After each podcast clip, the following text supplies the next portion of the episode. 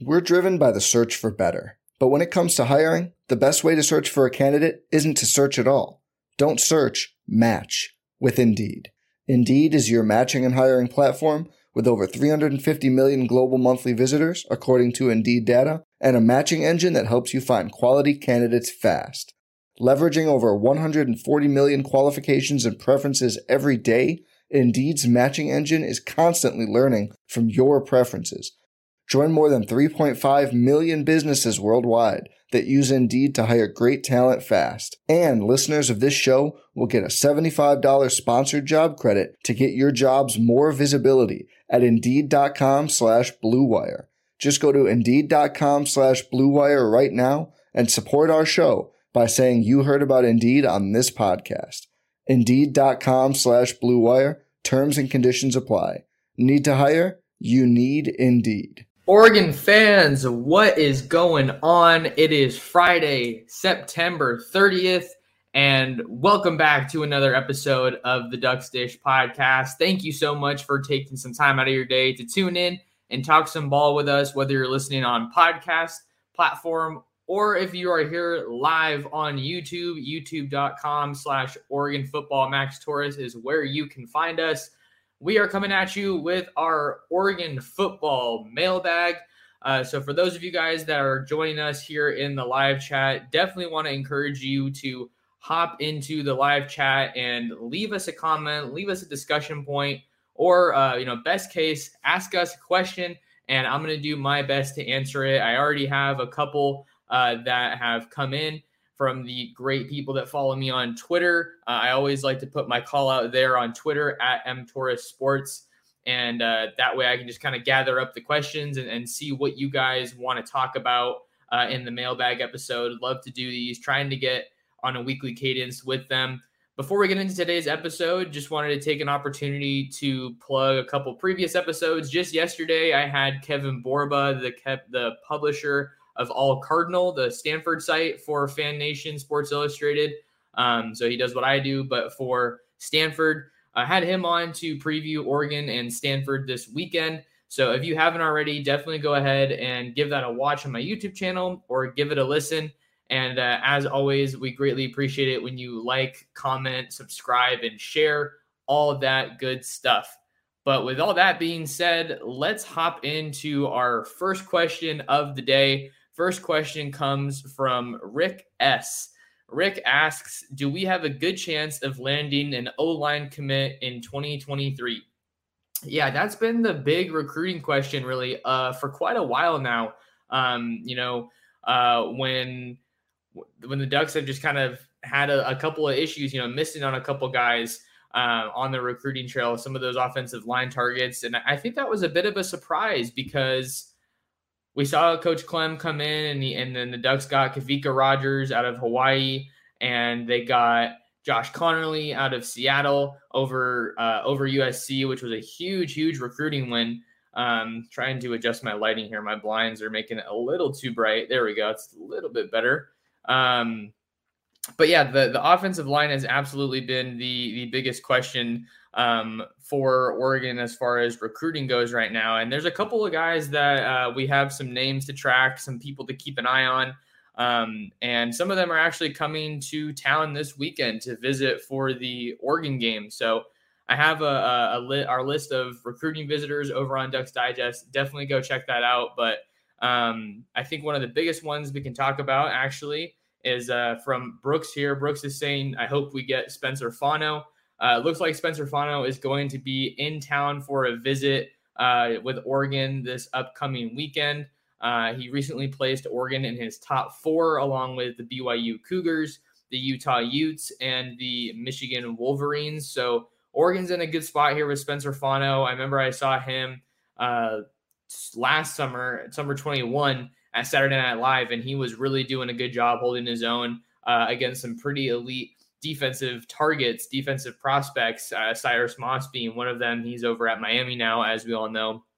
But Spencer Fano is going to be uh, a really interesting target to to watch for Oregon because he is a little bit lighter of frame. Um, let me see what he is actually at right now.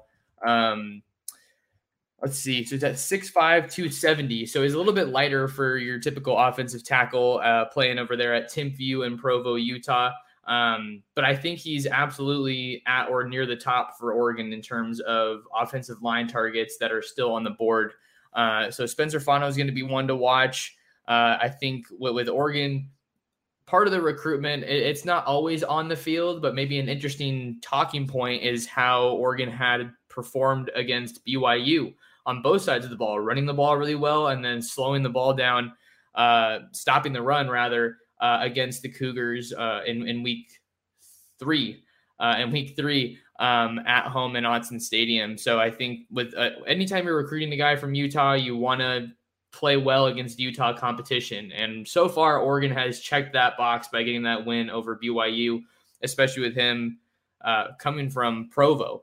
Uh, I think that that's definitely a, kind of an under underlying you know storyline here. But then the, the Utes are going to be another story. They're looking like the real deal so far. Haven't really missed a beat since uh, they won the Pac-12 for the first time last year, and then really wish they would have gotten that win in Florida just for the Pac-12. As a Pac-12 fan, you know that would have been great to see for the conference. But since then, they've got some some wins over San Diego State, Arizona State last week, I believe it was, and Southern Utah. Um, shout out to Southern Utah. My guy uh, Spencer McLaughlin, the Locked On Ducks host, is a, a broadcaster for South, South Southern Utah. Um, so that was kind of cool to, to, see that connection. But I think Spencer Fano is definitely up there. So he's he's taken his official visit to Utah, and we know that Utah's definitely got a really good beat on that recruitment. I would probably say Utah leads is kind of my my guess. Uh, you know, heading into this weekend, but Oregon's getting them at a home game. They're in a really good position to to really blow Stanford out of the water. I think some of the predictions that you're seeing for that game have been very encouraging uh, for for Oregon in terms of just what most media members like myself think that the Ducks can do in this game. The timing of when they get Stanford. Stanford's defense has struggled. Oregon's offensive line is playing great, hasn't a lot of sack. Um, but so Spencer Fano is definitely that the, the big name to to track here. And um, let's this this next question from Alec is still on the topic of offensive line and kind of broader recruiting. So I wanted to get this to this question from uh, from uh, Alec. He said, "Let's talk recruiting. Where are the offensive line commitments? Watching this O line and seeing the gaps they create, seeing how they protect Nix." I and other Duck fans would certainly want to maintain a strong offensive line post Cristobal era. What recruit should we expect in 2023? I think another recruit that we need to talk about when we're looking at Oregon's offensive line uh, is Iapani Laloulu. Uh, that is Faope's younger brother. Um, he's out of Farrington High School in Honolulu, Hawaii. He announced that he was going to be taking his official visit to Oregon this weekend. 6'2, 355 pounds, the, the top player out of the state of Hawaii on the 247 Sports Composite. It looks like Arizona and Miami are some of the main competitors there for Oregon with the younger Lalo, Laloulu. Um, gosh, that's always a, a, tough name to say, but maybe if I slow down, I can say it a little bit better. Um, but yeah, Iapani is is someone that Oregon's tracking. Um, he's one of the big names that's still left on the board in this class. And offensive line is absolutely an important position for Oregon to hit on in this 2023 recruiting class. When you look at all the vets that they have along their offensive line, that they are uh, pretty much positioned to lose after this season. Um, and you never want to see a guy like Stephen Jones banged up, but I think it, it's it's been a there's been some benefit in the terms in terms of Marcus Harper the second getting a lot of really valuable playing time because he's one of those guys that can come back to Oregon after this season. So even though you never want to see a guy get hurt, um, and, and, the Ducks certainly missing Stephen Jones, uh, looking like it's going to be a little bit more of a long term injury there for for Stephen. Um, it's good to get Marcus Harper some playing time because that means that he'll be. I think you can turn the page to next year more confidently. Um, so that's been good. And then Jackson Powers Johnson getting some some reps is has been big. Dawson Jaramillo, like those are all guys that that look like they could be back next year. Uh, but we have to wait for the season to end, and we don't want to project too much. Uh, but uh, yeah, so Faope's brother is is another guy that we want to track here on the offensive line uh, when we're looking at guys. Um, one of the newer offers for Oregon is offensive tackle George Silva out of Fullerton College in Southern California. Um, he actually just re- received his offer yesterday, and uh, he's been a little bit more under the radar, not super super heavily recruited. Uh, also has an offer from New Mexico State, so I think that maybe this could be like a diamond in the rough type of a deal for the Oregon offensive line staff as they're still trying to put together some of these pieces in the offensive line class. Uh, so keep an eye out on George Silva. Maybe I can uh, interview him soon and, and get a, and get some some thoughts on his recruitment. Um, another guy that we want to watch, another name along the offensive line is um, is Bryson Hurst. He is a JUCO offensive line prospect out of Mississippi. Um, he is currently playing his his ball at uh, or he did. Wait, I'm sorry. Let me see. Okay, yeah. So he's class of 22, but his profile on um, on uh, 247's uh, has his high school, but he's from uh, Gautier, uh, Mississippi. I hope I'm saying that right. It kind of looks like it's a French word. Um, but uh, Bryson Hurst is, is a guy that uh, you want to watch for in um, in uh, this 2023 class. He he had been at Ole Miss, but is no longer uh, with the Rebels. Um, and I, I, think that Mississippi is a, a, state that's so interesting to watch here in the, the recruiting cycle because the, the Ducks haven't recruited Mississippi super hard in the past. But uh, obviously, the big story with Mississippi in this class is Dante Dowdell, the 2023 running back who just puts on a show every week. I think he had something like nine carries for 250 yards last week. So definitely crucial for I think Oregon to you know capitalize on that connection in the in the in the state of Mississippi and see some of these other guys uh, that are there. Um, for Bryson Hurst, he's listed at 6'6", 320 pounds, a former four-star prospect, just outside the top 10 prospects in the state of Mississippi. So there are some names that we're still tracking here while Oregon tries to fill out the rest of that offensive line. And you would think that their strong play on the field this year is only gonna is only gonna help make that pitch you know better, maybe easier isn't the right word uh, for this Oregon staff. But uh, certainly looks like they're going to continue having strong offensive line play, even with Mario Cristobal and Alex Mirabal uh, moving out east to Miami uh, to you know take take the job over there and uh, get the Hurricanes back on track is, is what they're hoping for.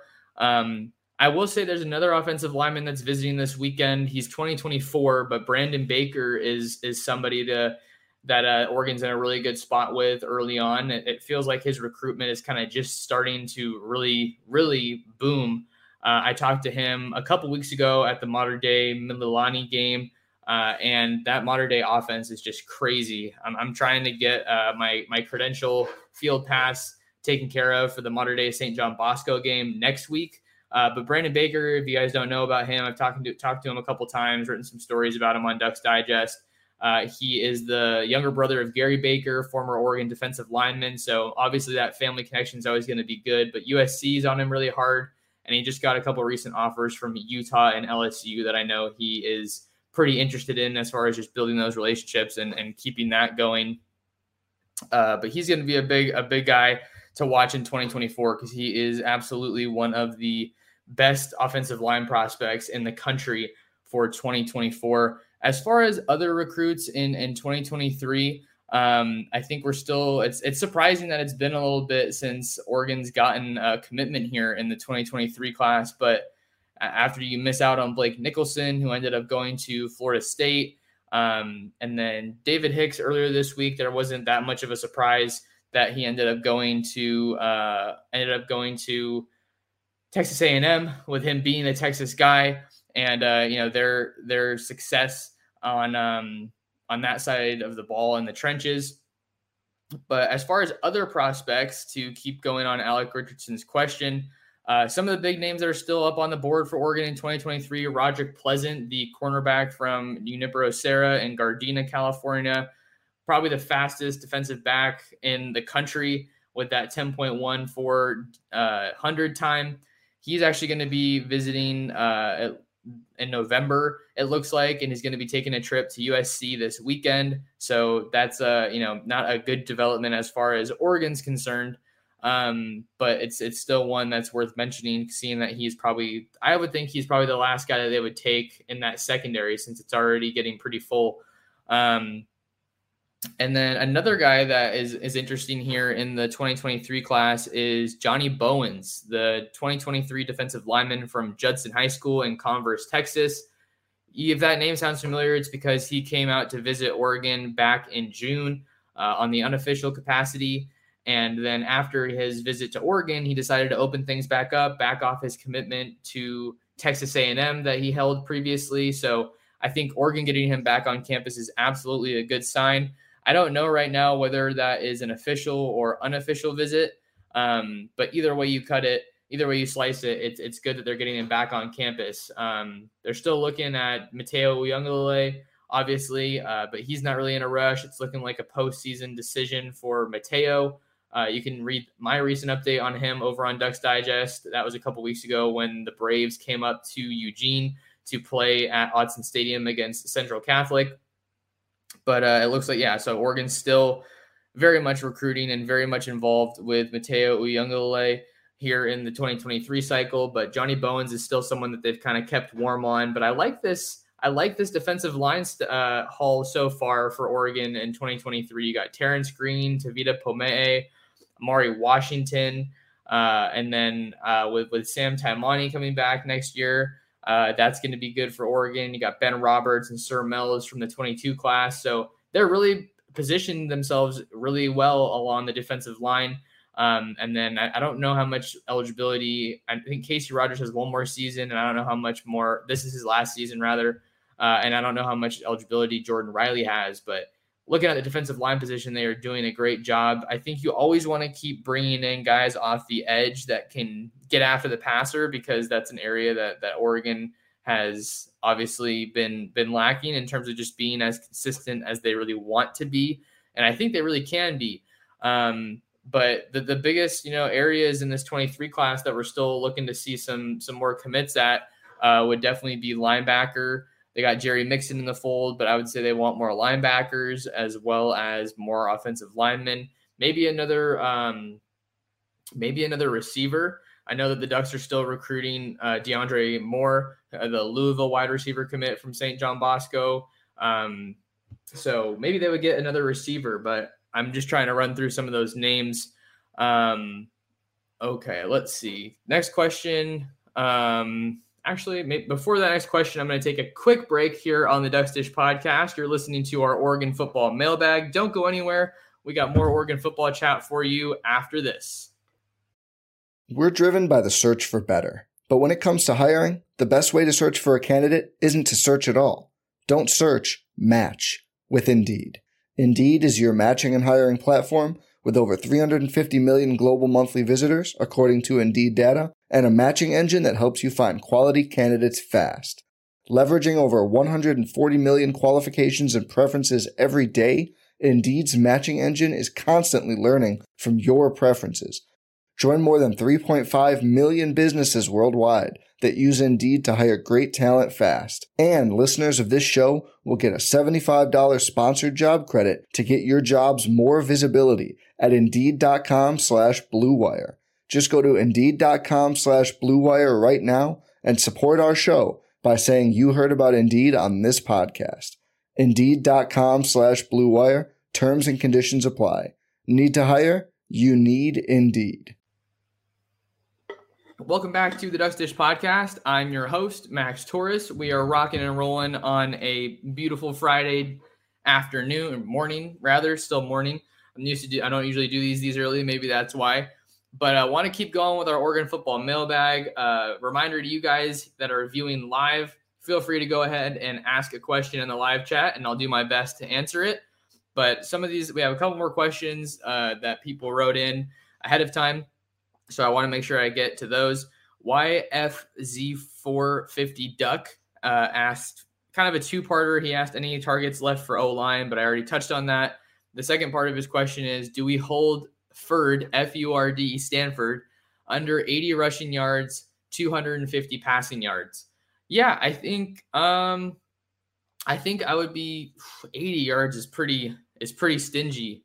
Um, but their run defense has been lights out for a while now so far this season. So I think you definitely feel comfortable in Oregon's run defense uh, with the, pieces that they have there. They're going to be without DJ Johnson. I'm curious to see how much that impacts things. But Stanford also has two tackles that are questionable to go in this one. So uh, if those two tackles aren't able to play, I know one of them was able to, and one of them missed the game against Washington last week. It, it could be a field day for Oregon's front seven uh, against Stanford. I think that there's growing confidence there. Stanford allowed eight sacks against Washington, and um, Washington's defense looks strong. So I'm not really sure. I'd have to do a little bit more research to see how maybe Washington Oregon's defenses stack up. Um, but I think they can. I would say I, I think they can hold Stanford under 80 yards rushing. Um, that the mesh concept has not been working well for the Cardinal. With EJ Smith out for the remainder of the year, Casey Filkins is going to be shouldering most of the load on the ground attack for the Cardinal. And then the guys they have behind that, not to say that they're not good guys, I don't want to slight them. They just haven't played a whole lot of snaps. They don't have a ton of experience. Um, so I think Casey Filkins, it'll be kind of a cool homecoming for him. He was recruited by Oregon, but obviously ended up at Stanford. So I'd feel more confident in Oregon holding Stanford to 80 yards, under 80 yards rushing than I would on the 250 yards passing because Oregon has one of the weaker pass defenses in the entire Pac 12. And Stanford has really, really talented wide receivers. Whether you're looking at Michael Wilson, who's kind of been their their big play wide receiver, or, or Elijah Higgins, who's a little bit more of that uh, wide receiver tight end hybrid that we've come to know from Stanford, come to expect from them. He's like 6'4, 6'5, 230. So he's going to be a, a, matchup problem for sure. Probably see Christian Gonzalez matched up against him. Maybe we see some more of, of Trikweze Bridges since he's a lengthier quarterback, cornerback. Um, we could see guys like Jamal Hill, Bryan Addison coming down in support over the top from the safety spot. Definitely want to give a shout out to Bryan Addison because I think with each week that I'm watching this team, I feel like he's making more plays and stepping up to the plate to to deliver when it really matters the most. Um, so I think that uh, Oregon's secondary has been improving. They still got some things to figure out, but the nice thing about this defense is that the pass rush is taking steps forward each week, which is going to kind of just with like you know the yin and yang natural relationship, it's going to take pressure off of those defensive backs to to really have to cover more. Uh, and you saw um, a pair of takeaways against Washington State. Uh, so I think that this is a game where we could definitely see some turnovers. Stanford has one of the worst turnover ratios in the country, um, and definitely in the Pac-12. Obviously, if that statement applies, Tanner McKee has not done a good job of taking care of the ball. He's also gotten strip sacked. Um, so if, if Oregon's able to force turnovers and protect the ball, I think that, that that's something that bodes very well for this game to kind of get out of hand in Oregon's favor. Oregon plays really well at home, but at the same time, well, what have we seen every year? Stanford's a team that will stay in the game if you give them a chance. And I think with, with Oregon last year, they had a couple games where they played down to their opponent. Um, I feel like I'm kind of beating a dead drum with that topic, but that happened a, a lot last year. But I think that's a difference that we're seeing with this Lanning staff is that they're getting a better job. They're doing a little bit better of a job, it looks like, of getting that buy in and having guys on their P's and Q's, you know, crossing your T's and dotting your I's. So I think that if Oregon can prevent the big play and get some pass rush on Tanner McKee, I think that they can hold Stanford for under 80 yards rushing and under 250 yards passing. But they also have one of the better tight ends uh, at Stanford and, and Benjamin Yurosek, Yurosek um, and Oregon's kind of struggled to defend the middle of the field and, you know, kind of gets attacked in the flats. And he's fast. That guy can run. He had a 50 yard sweep play. I think it was week one against Colgate, but it still showed what he could do. Um, so I think that Oregon's defense should be up to the task here. Uh, and we're going to have to see how Casey Filkins does. 20 carries, I believe it was, over 100 yards against Washington with uh, when EJ Smith was out. Um, so we will have to be monitor monitoring that. Um, Ruben's here in the chat. Great job, Max. Appreciate you, Ruben. You guys got to make sure you go check out Ranchito Grill. I uh, went to the Twitter Spaces meetup there for the spring game back in April. It's either April or May. Uh, but Ruben definitely takes care of everybody, and uh, you know is an awesome Duck fan to know. So appreciate the support, Ruben. Hope you're doing well, and uh, yeah. Um, let's see. Let's see. All right, I have one more question that I think is pretty interesting for the ones that have already been asked. Um, this one comes from Jugmaster General, uh, which is uh, Troy Franklin's dad, Jabbar, uh, with an interesting question. Thanks for the question, Jabbar. What would it take for us to have a rematch with Georgia this season? So I think first and foremost, if you want a rematch with um, if you, if you want a rematch with Georgia, I think that's kind of a foregone conclusion that you're in the playoffs, right? And Oregon can still make the playoffs, even though they only have one loss. It's to the top ranked team in the country. So I think that perspective's kind of changed about this Ducks team since that first week. You know, you saw some turnovers from Bo Nix, you saw some horrible tackling. Um, you saw the offense not being able to capitalize after driving into the red zone. But Georgia's also just, you know, continued to ha- handle their business. So I feel like that loss looks less bad now than it did in week one, of course. Um, so I think that for a rematch with Georgia, you're going to have to get back to the playoff. Maybe it's a, a one a one versus four seed, depending on what seed Georgia can get in the the playoffs. Um, they're looking like a super strong team. I think they have Missouri this weekend. Um, but uh, as as long as nothing crazy happens, you know that it's pretty much it looks like a lock as of right now with how dominant they're playing that Georgia's going to make it back to the playoffs. But what does Oregon have to do to get to the playoffs? I think that you need to continue taking care of the ball on offense because you can't give these teams extra opportunities to stay in games or or even beat you. Um, you also have to keep continue forcing takeaways forcing turnovers on defense. I think that is huge. Um, help out your offense and uh, you know get get some turnovers, get some fumbles. We, we could probably see some of those coming in now that Justin Flowe is back in the lineup. Him and Noah Sewell. Noah Sewell looks like he's kind of turning the corner a little bit this year after a little bit of a slow start to this year. Uh, but he's still one of the best linebackers in the country. He was on the preseason Butkus Award watch list for a reason. Um, and then I think that your coverage has to get better. The coverage was was uh, you know by the secondary was not where it needed to be. Stetson Bennett was getting the ball out really really quickly, but uh, a lot of the Oregon defensive backs just looked lost in that game. But that was also the first game of the season, and like we said, that's against a really really good team. So I think. Like I've kind of talked about with the pass rush, if you continue to see that measured growth, that steady growth from week to week, like Dan Lanning always talks about, um, I think that you could be in a position to potentially get back to the playoffs. I don't think right now that that's super realistic, just with the way that Oregon is playing. Um, and look at the way that the Pac 12 is playing as a whole. Games coming up against Washington and Utah this season. Both of those games are at home. Uh, UCLA is still undefeated. You got them coming to town. You got to go to the desert to play uh, Arizona next week in Tucson. I don't think that's going to be an easy game. That's got Pac 12 After Dark written all over it with the six o'clock kickoff with Jayden de Laura being the quarterback for Arizona. You know how much of a playmaker he is, uh, how how much he thrives when he's improvising.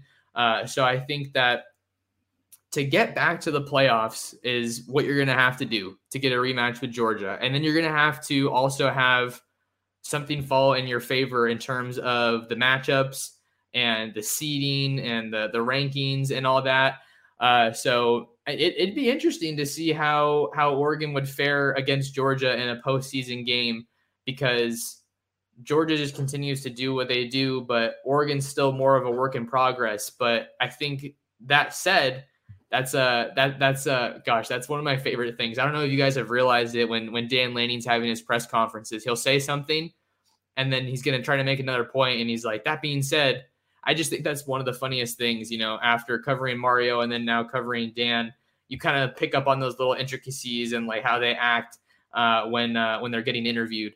Um, so they're still a work in progress. Oregon's definitely a work in progress, but all you can do is win the games in front of you. Just like that game against Washington State last week. Maybe it wasn't the prettiest game, uh, certainly, but you came up and you came up big and you made plays when it mattered most. Bo Nix led that offense back down the field to put up 29, 21 points, I should say, in the fourth quarter, and then Mase had that that pick six. Troy Franklin had that uh, that crazy 50 yard touchdown catch where he stayed on his feet.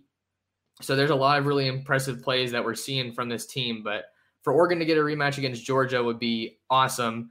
And uh, I think obviously, how I feel about that game would have to be determined by how the rest of the season goes for Oregon. All right, so those are all the questions that I got uh, that I got um, to start the the podcast. You know, ahead of time. I got about 10 minutes or so. So if you guys have a question and you're here in the live chat, definitely definitely hop in. Uh, I want to get as many answered as I can, and I want to engage with you guys. Uh, but question here from Slayer. He says, not a recruiting question, but y'all think our O line will still have zero sacks allowed after tomorrow night? I don't think I don't see the trees getting to Nix. Yeah, Oregon's offensive line is is in I would say elite company, but they're the only offensive line in the entire country now, and all of FBS that hasn't allowed a sack yet. So that's definitely been a talk of this team so far. Stanford's got some athletes rushing the passer, you know, all along that defensive front. Uh, you got Levani Damuni, you have uh, David Bailey, who is a, a former high four star All American from Mater Dei. I remember I went down to Mater Dei to talk to him last year when Oregon was still making a push in that recruitment, but he's wasted no time carving out a starting role on that uh, that defensive front, that defensive line. And you also have guys like Aaron Armitage, Stephen Herron. Um, so they have capable guys along that defensive front, but it's just a matter of how how in sync can they play and where where does Oregon Oregon's offensive line has all the momentum in the world. So if Stanford was coming off of you know some really good uh, games, you know if they had disrupted Michael Penix uh, I think that maybe you would have a little bit more confidence in saying that, okay, maybe I could see Stanford getting a sack here or there. But we also have to talk about Stanford's schedule. Stanford's schedule has been brutal so far this season. You know, you start start the game against Colgate, against some toothpaste, and then you have a ranked USC team uh, that beats you uh, 41 to 28, and then you have your bye week. Getting a bye week that early sucks. That is trash. And then you got to go up to Seattle to play another ranked team in Washington, and you lose that game 40 to 22. And then now you have to go to Eugene, to Autzen, where the Ducks play their best football, where the fans show out and show up. And Oregon's got all the confidence in the world. Like, when was the last time you think an Oregon offense had this much confidence? I'm not talking just about as an offensive line, but just overall. The, the theme of balance has been just masterful to see this year. They're obviously still a run first team, and that's what's going to open up the offense. But I think what's awesome about this Oregon team now is that when the run gets shut down, you're not, you know, panicking. Okay, we got to move the ball through the air now. Like, what are we going to do? You know, I just think it's it's been such a, a, a whirlwind, a 180 from Anthony Brown, who balled out with the Ravens when he was still on uh, their team during the preseason. So I got to give some shouts out to him because he looks like he's totally turned a new leaf since he uh, left Oregon. But he was limited, I think, a little bit. I don't even want to say as a passer because we're seeing how gifted of a passer he was with how he was doing when with how he was playing for the Ravens. And it really did look like some of the play calling was what hampered his ability. You know, the short checkdowns behind the sticks, maybe just going to his first read. And then in the Alamo Bowl, this kind of I feel like summarizes my point really well. In the Alamo Bowl, he was just letting it fly. He was playing free. He was playing loose, doing his thing. So I think if Stanford had some momentum and had a game that you can point to where there was some confidence and some production getting after the passer, I think you would be a little bit more confident in saying that maybe you could see them getting to Nix. But um, I think that with the way that their defense has been playing, with the way that Oregon's offensive line has been playing, I think that we we could get you know get through this game, and uh, I wouldn't be shocked if Oregon still hadn't given up a sack because they are just that good right now. And a big part of that is Adrian Klemm, obviously, Marcus Harper, uh, the the guys that have rotated in, Jackson Powers Johnson, JPJ got in. So I, I like being able to see more guys get in. Uh, Josh Conerly got in last weekend uh, on that goal line play where they were did a really good job, you know, basically looking like they were doing everything they could to run the ball, and then they just dink. They just lobbed it up to Cam McCormick for that touchdown late. So, yeah, great question from Slayer talking about Oregon's offensive line, seeing if they can escape with zero sacks. Ruben says Bo 400 more 400 plus yards, airing it up. Uh, yeah, I think yeah, we could see it. We really could with the big playability of this uh, Oregon offense with with Troy Franklin, and I love the the contributions that the other uh, receivers are really making in this offense, whether it's Chase Cota. I think he's kind of establishing himself as Mr. Reliable. Not a ton of big plays from Chase just yet, but when he does get the ball, he's reliable hands. He's moving the sticks. And then Chris Hudson, it looks like he's kind of getting used in a couple different ways, whether it's on the sweep or uh, maybe a little bit more downfield, some crossing stuff over the middle. I think one of the one of the big things with this passing offense that is such a difference. We talked about you know the deep shots, right, and and Bo is having more confidence to take some of those risks as a quarterback. I think you have to look at the scheme and the route running because so many times when Oregon passed the ball last year, the receivers would get the ball and the guy would be right there. The defender would be right on him right away. Now you're seeing these Oregon receivers catch the ball and they have some room to operate. So that's really good route running by them. And then also just the scheme and how everything is kind of firing on all cylinders. And uh, the run game is setting up the pass game. And there's so many, you can't just focus on one guy. Obviously, I think we're going to see Kyu Blu Kelly, Stanford's top defensive back, matching up against Troy Franklin, Patrick Fields, the Oklahoma uh, defensive back transfer, who's with the Cardinal now. I think he might have been the first transfer that the program has seen uh, as a grad transfer. But I think that the, I say that because the attention is going to be on Troy Franklin. So we could see some of these other guys really step up, whether it's Dont'e Thornton or, or Chase Cota, Chris Hudson, maybe Caleb Chapman will make an appearance. Dan Lanning was talking about how he could be good to go potentially if he's able to uh, you know, if he's able to to good to go in practice. So we're gonna see. Maybe we'll see some of these other guys step up uh, in the receivers room. Uh, but there's been just such great play from them. So tip of the cap to Junior Adams. Um, great to see more more guys that get involved with the tight end room as well. Because uh, T Ferg's killing it, and then Matavao is killing it. Uh, Patrick Herbert's out there a lot, and so is Cam McCormick. LFBP Fishing says, Go Ducks. What's going on? Thanks for tuning into the show. Joseph says, I'm hoping Seven is another guy who begins to get more involved this weekend. Yeah, we haven't seen much of Seven McGee lately, which is kind of interesting because I think he was kind of not really a wild card per se for this offense, but looking like a guy who could be an X factor. I think after his strong performance in the spring game, like he was someone that you're hoping would get a lot more touches. And I don't. I'm not saying he's done anything wrong. I just think that Troy Franklin's just emerged and kind of cemented himself as the go-to guy through the air. Um, so maybe they get maybe they get him back uh, involved here and, and get maybe have some plays out of the backfield. Uh, I think that's a great way to get seven involved. Maybe we see him doing some stuff in the return game. But uh, yeah, like Joseph, I, I, wasn't even not to say I forgot about seven, but I, I should have mentioned him. Uh, so I think seven's definitely a, a gamer he's someone that can make a big impact in this offense. And uh, I, I want to see more of seven without a doubt. They just have so many guys that are battling for snaps and, and so many guys that are playing, quite frankly, just really good football.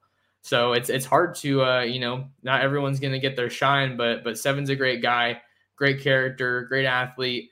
Uh, so I'm excited to see if, what he does if he if he's uh, more involved this week against the Cardinal.